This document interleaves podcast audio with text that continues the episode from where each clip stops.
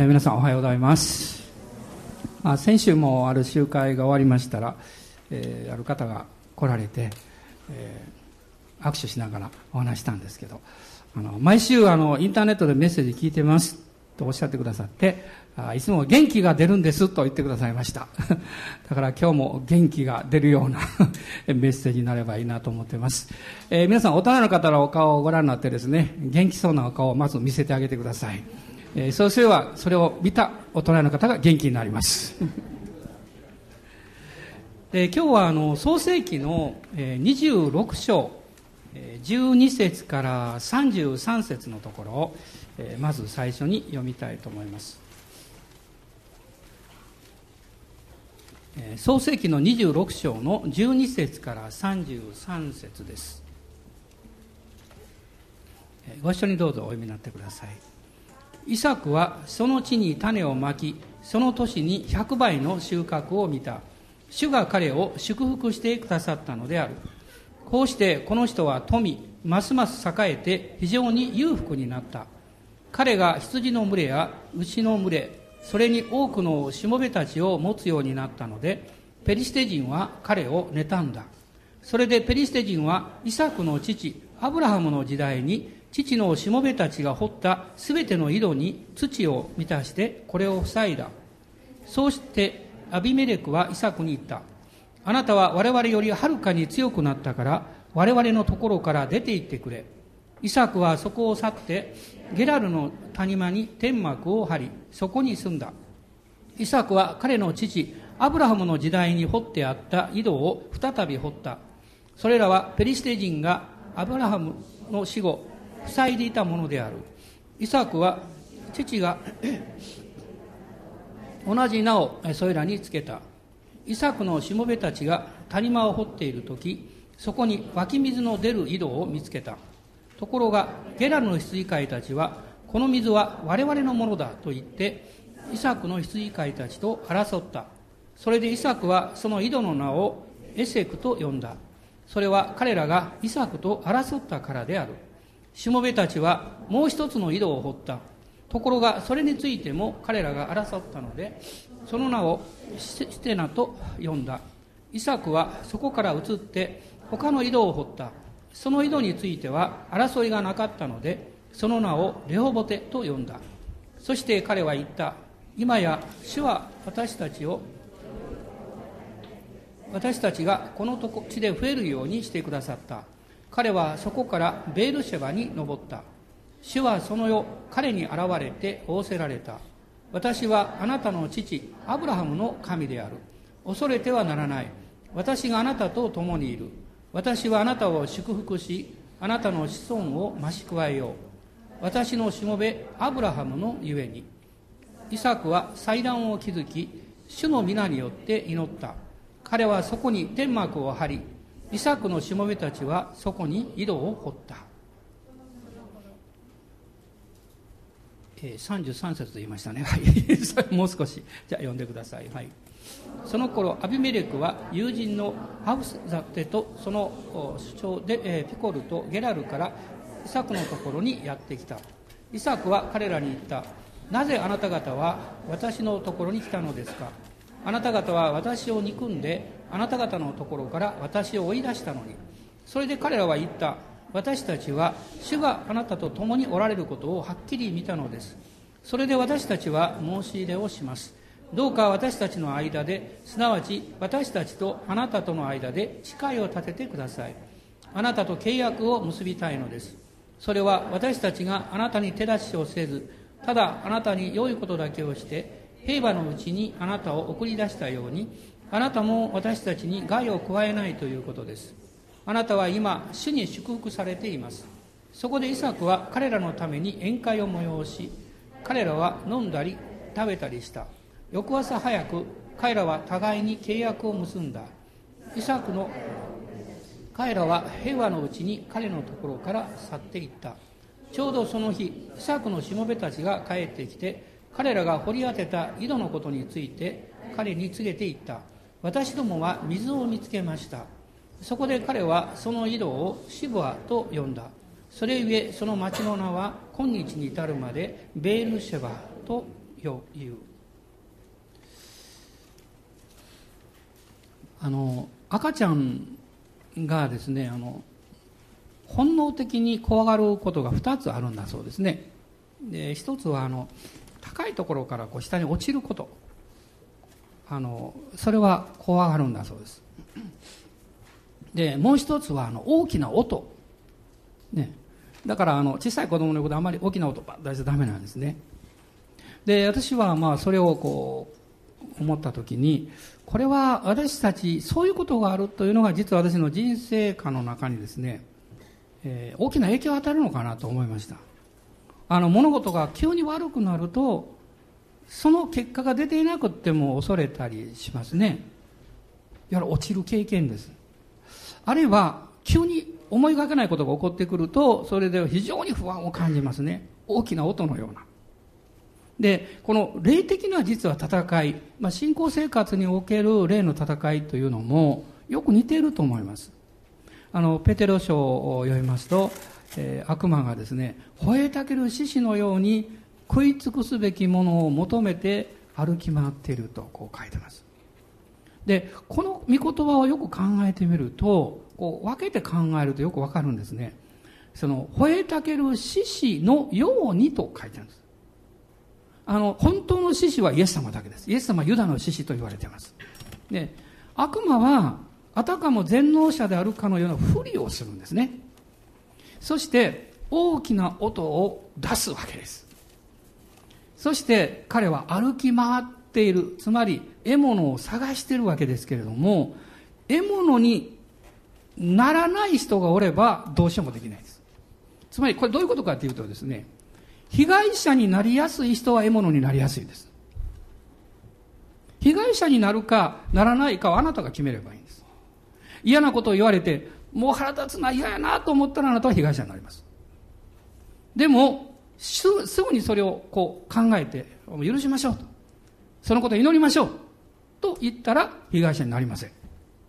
で、もしあの被害者になると、彼は、あの獲物を見つけたということで食いついてくるわけです。そして、苦々しい思いとか腹立たしい気持ちとか、やがてそれがこう、生じてくると怒りが出てきて、それが長引くとこう、恨みのようになっていったりします。私たちは、被害者になる必要もないので、イエス様の恵みと十字架がありますからね。敵の餌食になる必要がないんだということです。よろしいでしょうか？アーメン。ちょっとこのことを先週からやってますが、宣言したいと思いますね。最近宣言好きです。だからあの、週報にも書いたんですね。私と一緒に言ってくださいね。手を挙げて言ってください。イエス様感謝します。どんなことが起こっても、私は被害者にはなりません。敵の餌食にはなりません。イエス様の恵みを感謝します。十字架の勝利を宣言します。敵は逃げていきます。あなたの祝福を感謝して祈ります。アーメン。大きな拍手をあげましょう。ハレルヤ。えー、私も毎日これで乗り切ろうと思ってですね 毎日やってるんですけど、あの、まあ、イサクのお話はもうある程度ご存知だと思いますが、特にこの26章の13、2節と3節は有名ですね。飢饉の時にイサクが種をまいて100倍の収穫を得た。で、こういうその飢饉の種に、あの時に種をまくっていうのはもう、これはもう、もうまさにですね、最高のリスクですね。下手をすれば食べるものまで全部失ってしまうわけです。でも彼は神様に信頼してそれを行ったわけです。そうすると、13節見ますと、非常に裕福になったと書かれています。実は、試練の目的っていうのはいつもここにあるんですね。試練の目的は、あなたを幸せにするためです。信じますか？いや、信じたいとは思うよ、と。でもなかなか信じますとまだ言いにくい。え確かにその試練の渦中にあると、みんな同じだと思います。でも、いろんなことをこう経験していくとですね、神様は良い神様だ。神様は私の人生を祝福してくださる。ということは、今私の人生にたとえ試練があり、戦いがあったとしても、それが目的、目標ではないということだけはわかるわけです。まあそういう試練の中を通ってる間は、あのまあ辛いんですけれども、でも必ず通り抜けます。アーメン。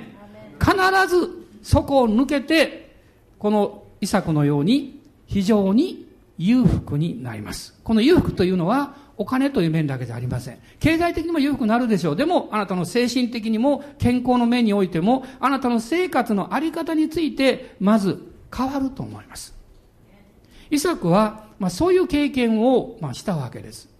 で、今日私がお話したい、まあ、タイトルは、まあ、信仰の井戸という名前を付けたんですけども、どういうことかというとですね、今日はいろんな試練とか、まあ、問題というものが私の人生の中にやってきますときに、うん、その試練というものが私たちを神様が導いておられる道に導いていく非常に重要な役割をするんだということをお話したいんです。でも、大事なことはですね、試練の中に置かれているときに、その試練が神様が私の人生を導こうとしている、まあ、道具なんだというふうに、うん、捉えていく、考えていくためには具体的に何をどうしたらいいのかということです。これはとても大事なことですね。頭で分かっていてもですね、でも実際私は何を目当てに進んでいったらいいのか。それが実は井戸なんです。神様はあなたの人生の中にたくさんの井戸を掘るように導いてくださいます。その井戸を目当てに行きますと、試練の中を必ず通り抜けます。そして最終的には彼が富、栄え、豊かになったようにあなたの人生を祝福してくださいます。で、このイサクが裕福になりまして、次の問題というのが起こってきました。それは、周りにいたペリシテ人、そういう人たちが彼を妬んだということです。あなたの人生が祝福されると、必ず妬みが周りから起こってきます。まあ、くれぐれもあなたが妬みに巻き込まれないように 心からそう願いますけども。でも、えこれを妬みというのは、あの、あなたの祝福を、神様があなたに与えてくださっている祝福をあなたが取ろうとするわけです。これが目的です。で、どういうふうに彼らがしたかっていうと、前半、この14節からしばらく読むとわかるんですが、まず一つのことは、15節にありますね。アブラハムの時代に、父のしもべたちが掘ったすべての井戸に、このアビメレクたちが土を満たして塞いでしまったと書いてます。そして、次のことは、このイサクたちに、そこを出て行ってほしい。これ16節に書いてます。あなたはもう強くなったんだから、出て行ってほしいというふうに彼らを追い出していくわけです。これが具体的にイサクにやってきた試練です。で、もう少し細かく見ますと、神様の祝福がやってくると、少なくとも3つのですね、えー、ことが起こってきます。その一つが今話している霊的攻撃ということです。で、この試練もいろんな形があると思うんですが、このアビメレクたちがやったアブラハムの時代に掘った井戸を土で満たすってどういうことなんでしょうかあの、土というのはですね、もちろんそれは作物を取ったり、とても大切なものです。人間も土でできましたね。土の塵で体ができて、神様が命の息をその中に吹き込んだわけです。でも土というのは、この世に属するという立場を持っています。人間が土だけで生きると、この世的になるということです。ね、私はこの世の中に生きてるんですけども、神の霊に導かれて生きなきゃいけません。信仰によって生きなきゃいけません。ということは、一つのこの霊的攻撃の、まあ、誘惑と言っていいでしょうかね。それは、試練が来るときに、信仰を持って死を見上げるよりも、私たちは何の、どんな方法でもいいから、早く試練から抜け出たい。早く問題を解決したい。ということに心を捉えられてしまって、神様を信頼するよりも、この世的な方法であれ、何であれそれを優先して取り入れようとしてしまうことです。そうすると、霊的祝福のパイプが土で埋まってしまいます。気がついた時には、霊的な命を失ってしまうということになるわけです。結果的には、神様の恵みの信仰によってそこに、あの、落ち着いていた領域から私たちがこう追い出されてしまうということが起こるんですね。まあこれが、その祝福を受けますと、やはり敵が攻撃してくる方法だと思うんですね。で、その時に私どうしたらいいんでしょうか？へりくだるということです。まあ私も他の方法ないかなと思ってね、私ヘリクダの嫌やからね。ヘリクダの好きな人いますか？誰も手を挙げなかったよかった。みんな同じなんや。仲間ですね。やっぱり嫌、嫌ですよね。あの、でもね、あの、まあ、英語でハンブという言葉ありますよね。もう一つはヒューミリエイトっていう言葉ある。ヒューミリエイトっていうのはね、ヒューミリエイトってよく言うんです。それはね、へりくだるというよりも、こう、癒しめられるっていう意味が、何かね、こう、ちょっと恥ずかしい経験をしてね、結局結果的にはこう、しょぼんとなることなんですけどね。神様はね、あなたをそういうふうにはなさらないです。そしてそうならないために、あなたが信仰を持って主体的にまず自分からへりくだることです。これが大事なことだと思います。試練に、ね、私たちが直面したときに非常に大事なことがあります。困難に直面したときに非常に大事なことがあります。それは困難や試練と戦わないことです。困難や試練と戦ってはいけません。あなたに勝つ術はないです。困難や試練が来たときに困難や試練と争って戦うんではなくって、その中で主を見上げることです。主を見上げることです。そうするならば、主が次の道を示してくださいます。まあ、そのことを後でお話したいと思いますけども、私たちは、あの、どんな人の人生でもそうですけども、苦しいことがない、問題が起こらないっていうことは、まあ、ありえないわけですよ。まあ、ある意味で言うと、あなたは愛されています。そして命を持っています。神様から使命と、えー、計画が与えられています。だから、あなたが、え、神様に恵まれて成長するのを阻もうとする力が当然起こってきます。当然起こってくるわけです。ね、そんなもの相手にしちゃダメです。私たちが見なきゃいけないのは、主ご自身だけです。あの、花もそうですね。みんな太陽を見て、こう、ね、育っていくわけでしょ。ね。問題見て育つ人なんかいないんですよ。問題を見て育つ人は誰もいないんです。しかし神様の恵みを信じて人は育つんです。ここでアーメンと言っていただければ嬉しいです。はい。まその通りですからね。ですから、恵みを受け取るためにはですね、あなたが何かいつまでも自分の意地で頑張ろうとしてるとあなたはガーンと頭を打って要するに癒しめられるんです。恥をかくんです。先にへりくだったらいいんです。あ、神様、へりくだりますってね。私には力はないけど、あなたを信頼します。あの、ガラテヤ人の手紙の4章を開いてください。4章の28節と29節です。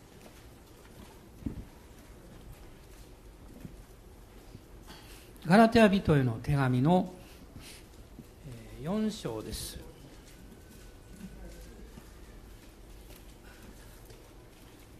4章の28節と29節、えー、ご一緒にどうぞ。兄弟たちよ、あなた方はイサクのように約束の子供です。しかし、かつて肉によって生まれたものが、御霊によって生まれたものを迫害したように、今もその通りです。ここで言ってることは、試練や誘惑、戦いの本質的なことを言ってます。その外側はいろんな形は違うと思うんですね。経済的な問題があったり、健康の問題があったり、あるいはまあ、家族の問題があったり、人間関係のこととか。ね、あるいは大きくなると国の国と国の争いとかありますねでもその本質的なものは実はですねこの神様の祝福を受け継いでいく霊的なものに対して、ね、反対する力が働いているということ。これこの究極は実はサタンの攻撃なんですけども敵はいろんなものを用いるわけですね。道具を用いるわけです。人間の弱さというのはその背後でえ一番の敵である存在を見逃してしまって、目の前にこう起こってくる出来事の関わるお金とか健康とか、あの、その人間とか、そういうことを相手にしてしまうことです。皆さん聖書を読んでたら分かると思います。エペソビトの手紙にも書かれていますけども、私たちの戦いは血肉に対するものではありませんって。でも実際は血肉が、血肉が問題になるわけですよね。そうなんですけど、それと戦うなって言ってるんですよ。そんなもの戦ったってどうしようもないんです。その背後にある敵と戦いなさい。その戦う武器は、イエス様の十字架の贖いに信頼して、イエス様の血潮と皆を宣言することなんです。実は現実のこの起こってくるその要素というものは、私たちの人間生活の何十年間に預けられているものに過ぎないわけです。ある人にとっては、何ヶ月かもわかんない、あまあ、若くしてというか、もう幼くして召される人もいるでしょうし、ある人は何十年、ある人はもう、もう長くても100年ちょっとぐらいでしょう。それは神から受けて、神に返すんですよ。こういう理解を私たちは、誠の神様を信じるまでは絶対持てないんです。私は前にお話したと思いますけどね、あの、ある、えー、有名な、あの、牧師がね、外国の方ですけど、あのクリスチャンの大成功しているビジネスマンとこの、えーまあ、対談があってね。その牧師が聞いたんですそのクリスチャンのビジネスマンに。あなたにとって不景気って何なんですか？彼は即座に答えた私それをあの録音したと聞いてました彼はこう言いました神に経済を返すことです不景気とは神に経済を返すことなんだってクリスチャンにとって失うものなんか何もないんですアメンでしょうか？私たちは神から受けたものを神に返すんです。もしあなたが健康を失ったと感じるならば、あなたの健康を神に返してるだけのことです。最後に全部返すんですよ。そして死を迎えるんですよ。そしてその次に神様はもうそれの何百倍もして返してくださる栄光の体です。あなたが困難に陥った時に困難の中で経験して失うものがあるとすれば、それは人に取られるんじゃないんです。あるいは周りによって奪われるんじゃないんです。あなたは主を見上げて主に返すんです。だから呼ぶのように告白できるんです。主が与え、主が取られる。その後何ですか？主の皆は褒むべきかな。私の大好きな賛美なんですけどね。主の皆は褒むべきかな。それは主に返すからです。もしクリスチャンが失った、取られた、奪われた、私は問題だらけだと考えると、あなたはまさに敵が願っているような敗北者になるんです。あなたが病気になろうが、あなたが何か失おうが、あなたが事業がうまくいかいかなくなったとしても、あなたは敗北者ではありません。あなたが死を見上げて、キリストに留まっているならば、あなたは勝利者です。敵が願ってる、願ってるのはその信仰を失あの取ろうとしてるからなんです。それを失ったらダメですよ。私たちが一時的に何十年か所有したとして、それは全部神に返すんですから。まあ早く返したっていいじゃないですか、別に。でも神様は私たちがこの地上で必要なものは全部備えてくださいます。そのように私たちが受け取った時に初めて感謝ができるんですよ。まあ試練を感謝しますというのはちょっとね、言いにくいと思うんです。でも、あなたが本当に心からそう願うならば、神様の前にはそう祈ります。人の前に祈るとちょっと誤解されることがあります。ね。それ注意してくださいね。あの、ミジナの人が聞いてるのは変な人やと思うかもわかりませんからね。でも、神様と二人だったらそう祈ってもいいですよ。神様、今大変な状況です。本当に感謝しますってね。本当にそう思うんだったらそう言ってくださいよ。思わないで言ったらダメですよ。嘘つきますよ、それは。嘘ついたらダメです、それは。ね、思わないんだったら、思いませんって祈ったらいいんです。思えるようにしてくださいって。これが正直な祈りです。で、神様がその中で恵みをくださるんです、絶対に。あなたがへり下るならば。ね、ペテロの第一の手紙の5章の6節と7節を読みましょう。ペテロの第一の手紙の5章と7節です。5章の6節と7節です。えー、ご一緒にどうぞ。ですから、あなた方は神の力強い見ての下にへり下りなさい。神がちょうど良い時にあなた方を高くしてくださるためです。あなた方の思い煩いを一切神に委ねなさい。神があなた方のことを心配してくださるからです。まあこれはあの迫害の非常に大変な時にペテロがクリスチャンたちに書いた手紙なんですけど、あなた方は神の力強い見ての下にへり下りなさいと言ってます。間違わないでください。あなたの持ってる問題の環境や人の中前でへり下るんじゃないですよ。神の力強い見ての下にへり下りと言ってます。そうすれば、そのちょうど良い時に神があなた方を高くしてくださる。へり下る時に思い煩う必要がなくなる。へり下る時にあなたはその問題と直接争う必要がなくなるからあなたは被害者でなくなるんです。その問題と直接争ったら、戦ったらあなたは被害者になるんです。そして思い煩うんです。ペテロはそのことを私たちに教えています。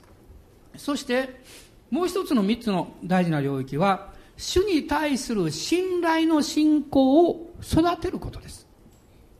信頼の信仰は育てなきゃいけないです。急にパッと与えられるんじゃないんです。神様に信頼していくということを毎日訓練していきます。時には、もう昨日はね、感謝だったけど、今日はもうハレルヤと言えないわっていう日があると思います。いいんです、別に。ハレルヤと言えないわとあなたが神様に言っていたとしたら、あなたは神を信頼しながら言ってるんです。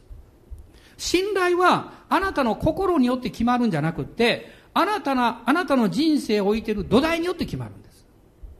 その土台から動かない限りは信頼してるんです。例えばね、あの、こんなことあるでしょ。まあ、あのお父さんかお母さん車乗ってね子供さんが何か用事でですねあの送ってもらおうとか言って乗ったとしますよ、ね、子供が途中で文句言い出して「お父さんもうこんな乗りたくない降りる!」とか言ってですね。ね。でも乗ってるわけです。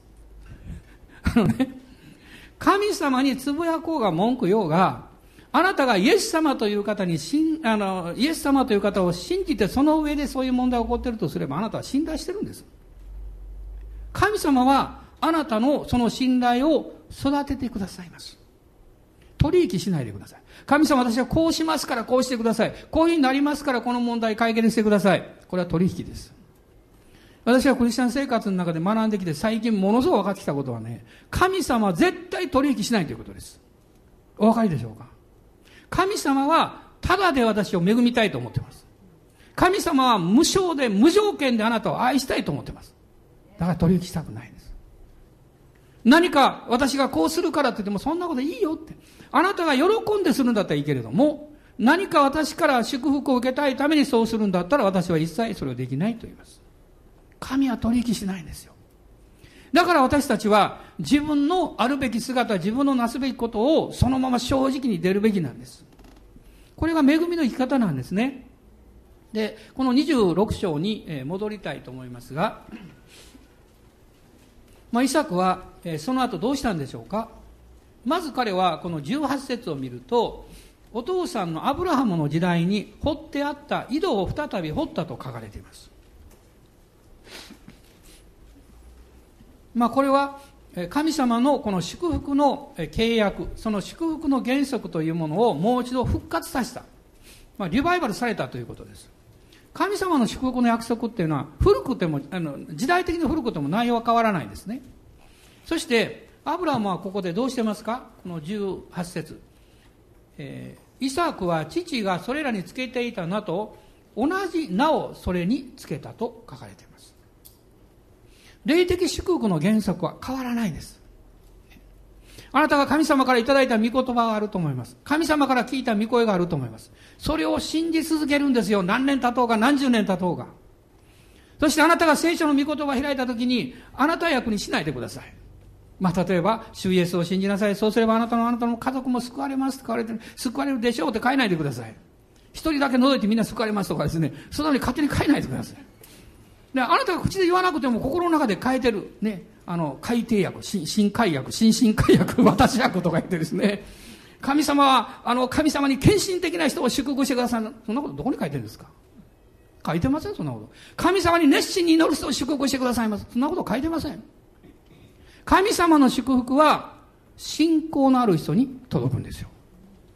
信仰のある人ってどういう人ですか？イエス様に繋がってる人です。イエス様を信頼する人です。イエス様に厚かましく求める人です。その人の上に祝福がやってきます。人間のこの行いの領域の一つの盲点はですね、自分や自分の生活を整えないと神は祈りに聞いてくださらないんではないかと考えてしまっていることです。自分の準備がうまくできていないと神様祈ったって聞いてもくれないだろうと勝手に思ってるんです。これは親子の関係ではありません。あなたの子供さんが、まあ子供さんが小さいとしてですよ、今日はお父さんに小遣いもらおうと思ってですよ。今日は清掃して。パパ？とか言ってですね。ねお父様？とか言ったらですね。これはもう聞いた瞬間に分かります。何かやばいことが起こりそうだと思いますがね。でもしあなたがねお小遣いあげようが何しようがですねそういう服装したからあげるんですか？そういうふうに言葉を改めたからあげるんですか？もしそうだとすればあなたは行いの関係の親子関係ですよこれは。そうじゃないですよ。親子だからあげるんですよ。愛してるからあげるんでしょう。信頼してるからあげるんでしょう。神様と私たちの関係はそうです。この基本は契約関係。旧約においては契約です。新約においてはイエス様の十字架という、もうこれは永遠の贖いが実現したという契約なんです。だから私たちはそこに一定しよう感謝しますと言えばいいんです。試練が多い人、困難が多い人は、神様のあなたが今まで知らなかった恵みを必ず経験します。さっき私言いましたけどね、まあ、最近病院にたくさん行くようになってね、初めてその病院にいらっしゃる方たちのために祈れるようになったんですよ。病人の方のために祈るのをやってました。で病院にいら、そこに行って、そこに来られる人のために祈るっていうのは自分がそこに行かないと祈れないわけですから。それができるようになりました。まあ今頃遅いかもわかりませんけどね。まあ遅くはないんでしょう。そしてその時に、イエス様は私よりも何倍も何十倍もですね、もう私がこう、計り知れないほど、その人たちを愛してるんだということが分かりました。祈ってるとね、時々涙が出てきてね、ちょっとかっこ悪いからこう下向いたりしてね。ねでも他の人はきっとあの人なんか痛いんやろうな、我慢してるんやろうな、と思ってると思いますけどね。そういうこともあるんですよ。でも、私の内側はもうなんかあったかいものでいっぱいになるんです。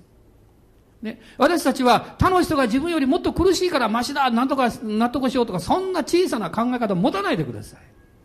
あなたの問題が大きかろうが小さかろうが、神にとっては同じなんです。神様はあなたが問題が大きくても小さい問題であっても同じように愛してます。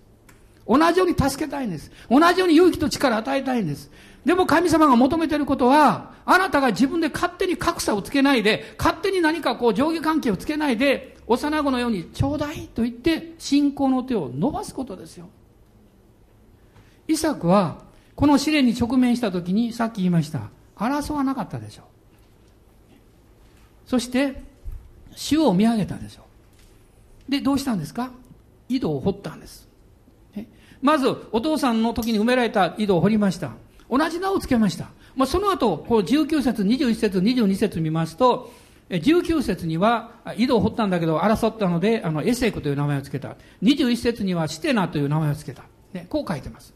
そしてその次に、レホポテというところの名前を付けるんですけども、彼が歩いていったのは主を見上げて、井戸のあるところを探していったんです。井戸はクリスチャン生活の霊的生命線です。どんな問題があっても戦いがあっても、あなたが御言葉によって養われて力を受け、精霊の流れによってリフレッシュされるならば、あなたは試練の真っ只中で、ハレルヤと言えるんです。ここには二つのことが必要です。井戸を掘って、御言葉をしっかり握るということ。もう一つは、それだけではダメですよ。精霊様に委ねて、精霊に満たされるということが必要なんです。今の時代は特にそうです。どんなに真理をを教えても、人はそれでは満足しません。それが真理であるのかどうかさえわからないからです。でも今の時代は、それが本物かどうかを見せてほしいと人々は願っています。あなたがクリスチャンであろうが何教であろうが、そんなことには本当は人々は関心ないんです。あなたがどのような生き方をしているのか、あなたの内にあるものは何なのか、あなたが本当に幸せなのか、そのことを見たいと思っているだけです。そして本物であれば、今までキリスト教が大嫌いだという人でも、イエス様を信じます。これは確実です。だって今の時代は、本当のものを求めてるんですから。それは井戸の経験です。精霊に満たされる必要があるんです。ただ頭でイエス様を信じてるだけではもう不十分ですよ。御言葉をどんなに信じて唱えたところで、精霊の働きによってそれがあなたの血となり、肉となり、あなたの生活の中に入ってこなかったら、あなたは力を得ることができないんです。そのために私たちはね、精霊によって祈るんですよ。精霊に導かれて神様を賛美するんです。キリストにとどまって、私はイエス様によって罪許され、救われ、永遠の命を受けただけではない、この地上において素晴らしい祝福を受けてるんだということを口で告白するんです。頭の中で考えていてもダメです。考えはね、敵も読み取るんです。そして反対の思いを今度与えてくるんです。しかしあなたが告白すると、彼はどうすることもできないんです。あなたは毎日まあ言葉は違うかもしれませんけども、私は祝福されてる、私の人生は、あの、愛されてるんだということをどれだけ告白しますかそれをやりましょう。朝あなたが目覚めて一番最初にすることは、まあ声に出すかは別にしてですね、小さな、この、あの、まあつぶ、小さな音でもいいんですけど、あるいは威厳で祈ってるかもわかりませんが、神様今日も一日私の人生祝福されますって宣言することです。ちょっと目を閉じてね、祝福してください。自分の人生を。頭に手を置いてもいいです皆さん座ってるから倒れることはないと思いますから大丈夫ですイエス様の名によって私の人生を祝福します、ね、恐れてる問題は何なんですか？あなたが不安だと感じていることは何なんですか？その不安と思う恐れてる問題にあなたの心の領域をたくさん奪わせないでください。追い出すんです。イエスの皆によって退きなさい。イエスの皆によって退きなさいと。私に恐れを与えて、その問題の何か自分の心の領域を多く示させようとするですね、それを追い出すんです。問題はあってもいいんです。恐れちゃダメです。ね、戦いはあっても構いません。しかし、それによってあなたが不安を持ったらダメです。イエス様は、すでに十字架で勝利を取ってくださいました。それを宣言します。の有名な見言葉があります。第一コリントの10章の13節を開いてください。第一コリント10章の13節です。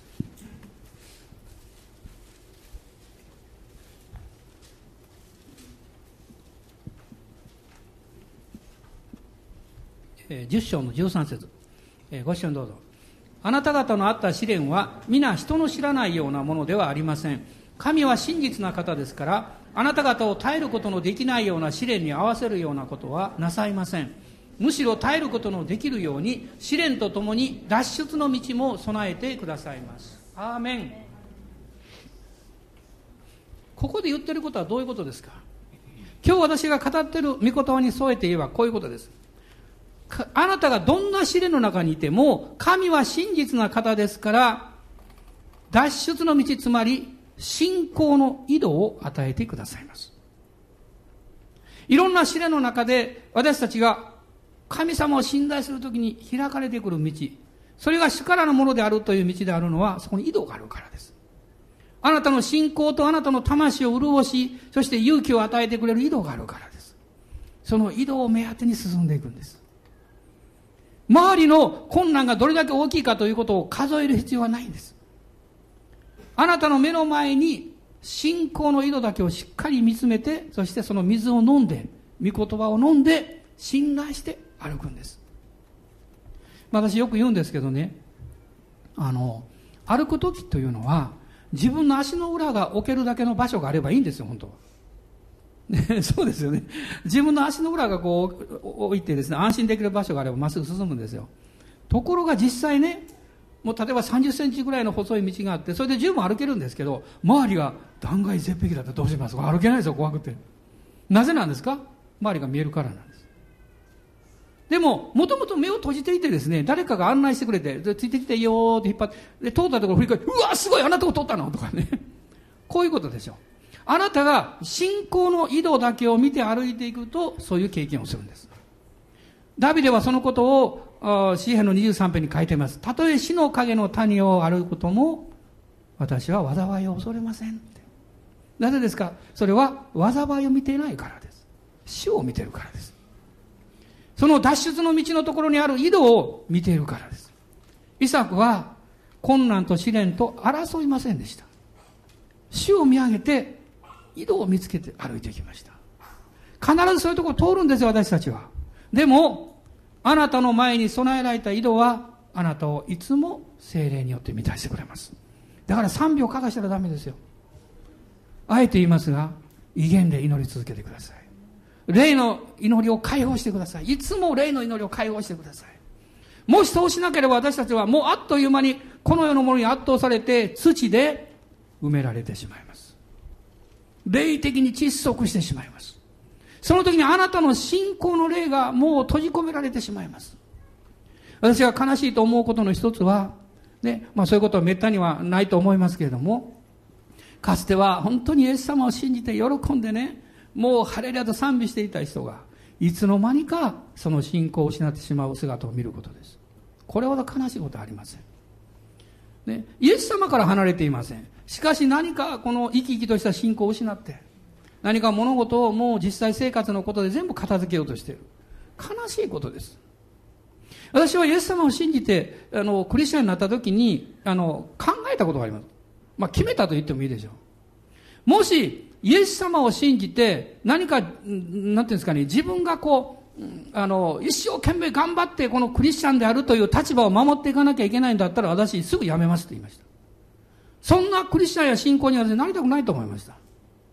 でも、イエス様あなたが生きておられるんだったら、私を、私の人生を生き生きと導いてくれるでしょう。私の人生をこう燃焼させても惜しくないという人生を与えてくださるでしょう。そういうふうに願ってきました。もちろん失望したり、大変なこともありましたけど。でも、イエス様は真実だなと思います。ね。イエス様は真実な方ですよ。あなたが何を持とうが何を失おうが、どういう経験をしようが、私たちはこの井戸を掘って、命の水を得て、そして死を賛美して歩いていくわけです。どうぞよく考えてください。今試練の中にいらっしゃる方も考えてください。あなたの前に井戸を神様置いてます。他のところの解決を求めないでください。井戸を求めてください。あのモーセがエジプトから出た時にどこ行ったんですか？井戸のほとりなんですよ。彼はそこで座り込んでました。それでいいんです。そして彼はただずっと座り込んでました。あの、あの、えっと、レウエルのですね、イテロですが、レウエルの娘たちを助けて、そして羊たちに水を全部あげて彼らが帰った後も、なお彼は井戸にずっと座ってました。神様の次の導きが来るまでずっと座ってました。これが勝利の秘訣なんです。試練が来た時に早く解決しようと思わないでください。戦いが来た時に早く逃れようと思わないでください。困難が来た時に早く解決しないともうこれはクリスチャンの証にならないとか、私はもうダメだとか、そんなふうに思う必要は全くありません。そうじゃありません。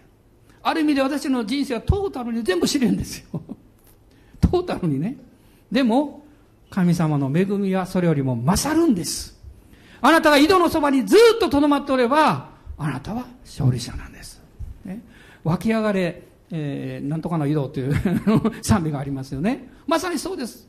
主の泉があなたの内内側から湧き上がってきます。湧き上がってきます。イサクはどうなりましたか？その後え、32節から33節のところを見ると、また新しい井戸を見つけた。そして、このベールシェバに彼は住むようになったと書かれています。神様の祝福の地に彼は住むようになりました。そして彼はここで、あの、何をしたんでしょうか？26章の、えっ、ー、と、25節だけを読みたいと思います。25節一緒に読んでください。イサクはそこに祭壇を築き、主の皆によって祈った。彼はそこに天幕を張り、イサクのしもべらはそこに井戸を掘った。彼らはベールシュバに来て7つの井戸って意味ですけども、そこで祭壇をまず築いた。神に自分の人生を預けることです。そして祈ったと書いてます。主と交わること。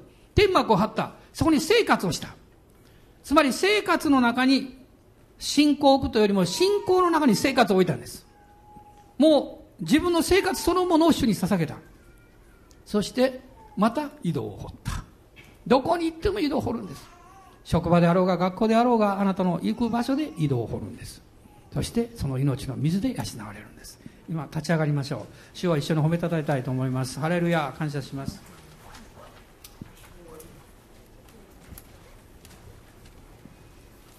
アーメン、ハレルヤ、感謝します。アーメン。今しばらく主をあがめましょう。ハレルヤ今困難の中にいらっしゃる方。何か真っ暗だなと感じている方。いや少し薄暗いけども光も見えるかなという方もおられるでしょう。でも主を見上げてください。不思議ですね。霊的な井戸はね地にあるんじゃなくて天にあるんです。上にあるんですよ。あなたが上を見上げるとそこに井戸があるんです。そして精霊の川が精霊の泉がそこからあなたの上に流れてきているんです。その井戸によってあなたは深呼吸するように新鮮な希望と力をいただくんです。ハレルヤと賛美するんです。アーメン。感謝します。するとあなたは聞こえるでしょうね主の御声が。どういう導きの声でしょうか？主は御言葉を通して語ってくださいます。恐れるな。私はあなたと共にいる。私はあなたを強くする。ハレルヤ。イザヤ書にこう書かれています。主は私たちを恵もうと待っておられる。あなたが井戸を見つけてくれることを待っておられる。なぜならそこに主の恵みがいっぱいあるからです。今日も私たちはその大きな井戸を見つけます。イエス・キリストというお方の井戸です。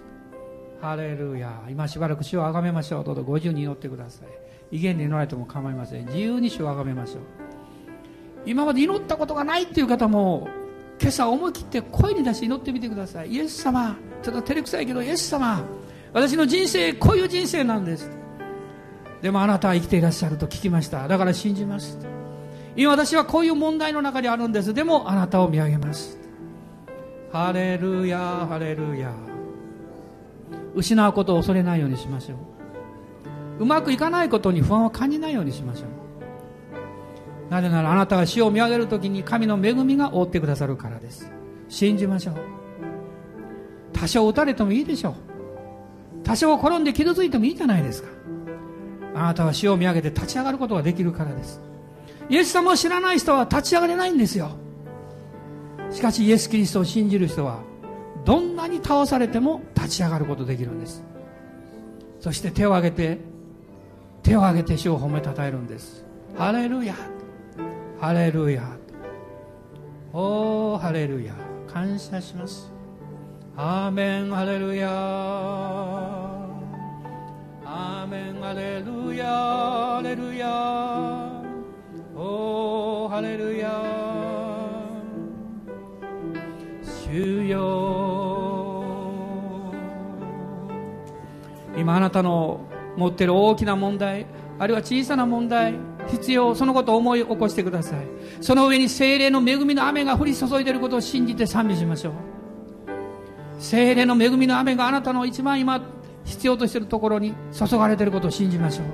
あなたのご家族やあなたの友やあなたのお仕事やあなたの将来やその上に精霊の恵みが注がれていることをまず信じましょう。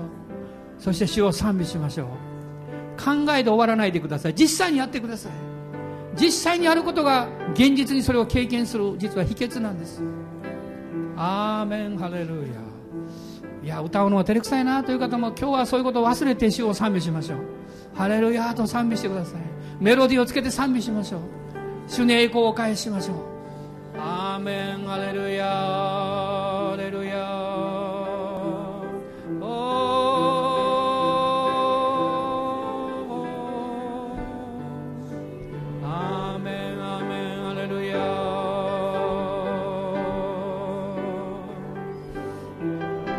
あなたは愛されています。あなたは愛されています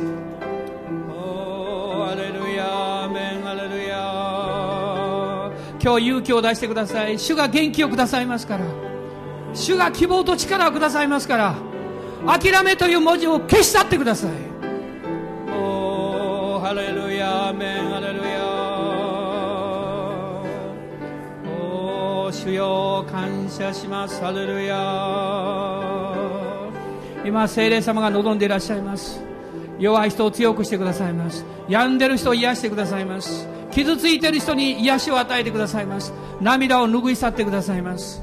おーハレルヤアーメンハレルヤお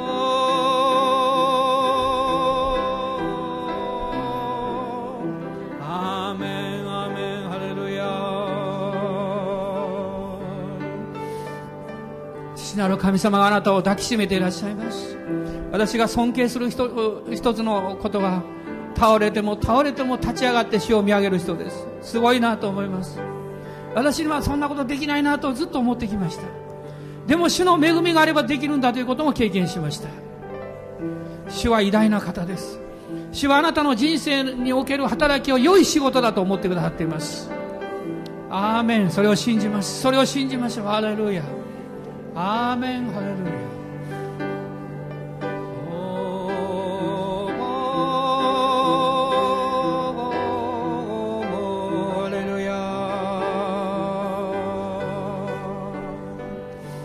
よ。今朝この場所にいらっしゃらない兄弟姉妹やここにいる家族の遠くにいる人々を覚えてください。本当に深い祈りを持ってずっと何十年も祈ってきた方がいます。主よ何とかしてくださいと祈ってきました。あなたはこの祈りを決してお忘れにはなっていらっしゃいません。この時もその家族に触れてくださいます。心に語ってくださいます。守ってくださいます。おー主を信じます。ハレルヤハレルヤ。ハレルヤハレルヤおーハレルヤ感謝します若い人たちもどうぞあなたの将来を恐れないでください。確かに難しい時代です。でも恐れないでください。イエス様が共にいらっしゃるから。あなたの人生には希望がありますから。イエス様があなたの道を開いてくださいますから。決して諦めないように。あなたのベストを尽くして。あなたの信仰を十二分に働かせて。チャレンジしていってください。大きな目標を持ってください。高い目標を持ってください。この世と妥協しないでください。主はあなたに最高のものを与えてくださいます。からハレルヤハレルヤハレルヤ。おーハレルヤ。イエス様感謝します。オラララスカンバララシンダララスカラバラララスロリア。オリラララサンバララスキンガララサラバラララサンダララスノリア。アーメンアーメン。イエス様感謝します。今イエス様の皆によってあらゆる病に対して出ていくように命じます。聖霊様は今癒しの力を持って触れてください。お主を体の全ての初期間の上に全ての病んでるところにあなたが今触れてください。完全に癒してください。アーメン。アーメン。アーメン。この癒しをいただきます。ハレルヤ。ある人は深い心の痛手を負っています。癒してください。その打ち傷を癒してください。おーハレルヤ。感謝します。まだ心の中に言葉のトゲが刺さっている人がいます。そのトゲを引き抜いてください。癒してください。許せるように力を与えてください。許しは力です。許しは単なる癒しではありません。命を他の人に与えていきます。おーハレルヤ。感謝します。あなたの人生が許せない人がいるでしょう。主はあなたの人生をあがなってくださったんです。イエス様を見上げて自分の人生を許しましょう。イエス様私は今日から新しい人ですから。今日から私は新しい人生をいただいたから。感謝しますと。主の前に出ていきましょう。ハレルヤ。家族の回復が始まります。ある人たちの家族はうまくいってないかもしれません。今日からうまくいきます。あなたが許すからです。あなたが主の愛を受け入れるからです。そして主の主への賛美を始めるからです。ハレルヤ。ハレルヤ。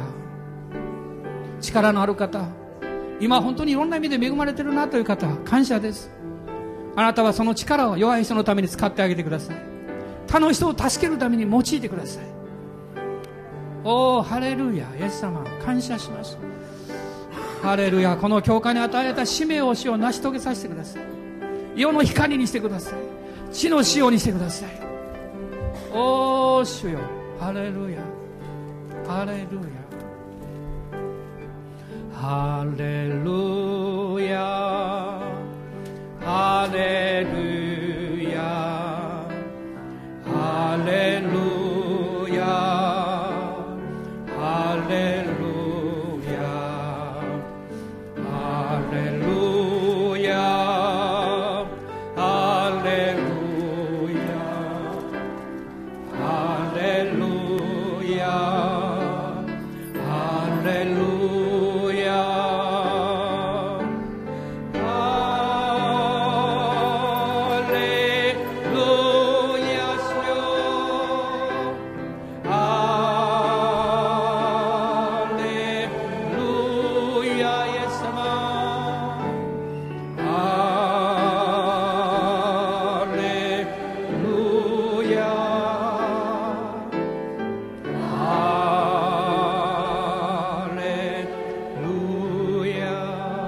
今総額を続けてください。今一つのことをお尋ねしたいという気持ちになりました。皆さんの中でまだイエス様をはっきり信じる機会がなかった方今日イエス・キリストを救い主として信じようとそのように願っている方いらっしゃいますか？あるいは一応信じてはきたんだけど自分の信仰はなんとなく中途半端だったな。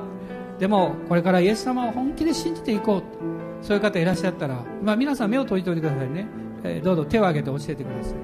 いらっしゃいますか？はい。えすぐ下ろし方で結構です。はい他にいらっしゃいますか？特に祝福を祈りしたいと思います。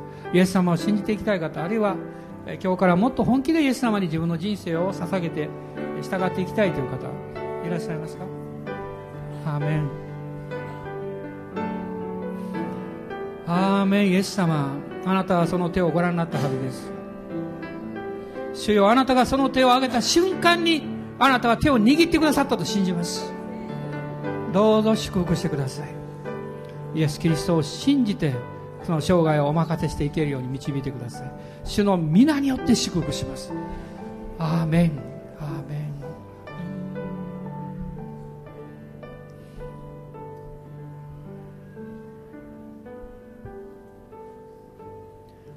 私たちの主イエス・キリストの恵み父なる神のご愛精霊の親しき御交わりが私たち一同と共にこの新しい週またこの夏一人一人の上にあなたの限りない祝福が豊かにありますように。アーメン。